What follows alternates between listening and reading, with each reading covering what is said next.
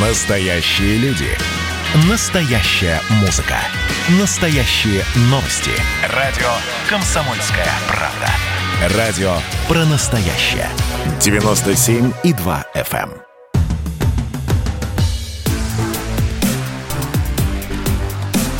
Честное риэлторское.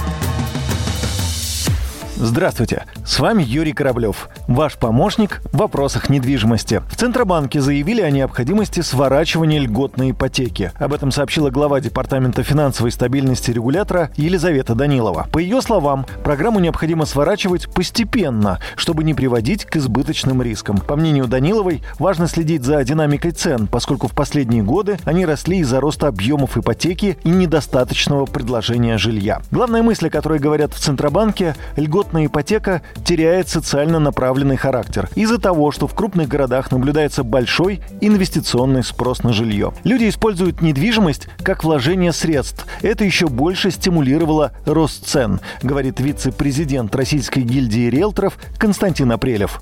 Льготная ипотека не была мейнстримом, что называется, то есть ключевым фактором, повлиявшим на рост цен. Цены выросли, потому что платежеспособность национальной валюты упала на 30%. Ну вот примерно на эту разницу и подросли цены на первичном рынке. Причем по стране на первичном рынке цены выросли где-то на 10-15%, в Москве на 25%.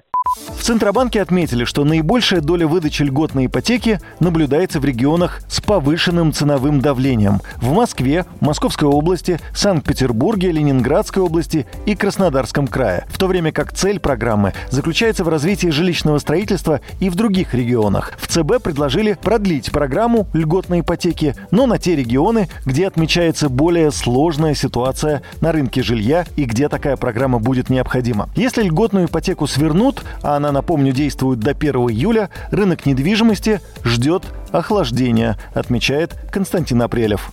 Если ипотеки льготной не будет, то в этом году, после того, как льготная ипотека закончится, очевидно совершенно, что будет сокращение спроса, потому что весь спрос отложенный будет реализован в период, пока льготные ипотечные кредиты будут давать. И на какое-то время рынок замрет. После падения спроса надо ожидать, ну, не буду говорить падения цен на квартиры, скорее коррекции стоимости жилья. В конце января президент Владимир Путин заявил, что программа льготной ипотеки под 6,5% позволила тысячам семей купить жилье на первичном рынке. При этом президент обратил внимание на проблемы в ряде регионов, где возникли дисбалансы на рынке жилья. Существенно росли цены на недвижимость, не хватало доступных вариантов квартир. Владимир Путин тогда потребовал принять меры для выравнивания ценовой ситуации на рынке жилья, в том числе за счет увеличения объема объема предложения. С вами был Юрий Кораблев и программа «Честная риэлторская». До встречи в эфире.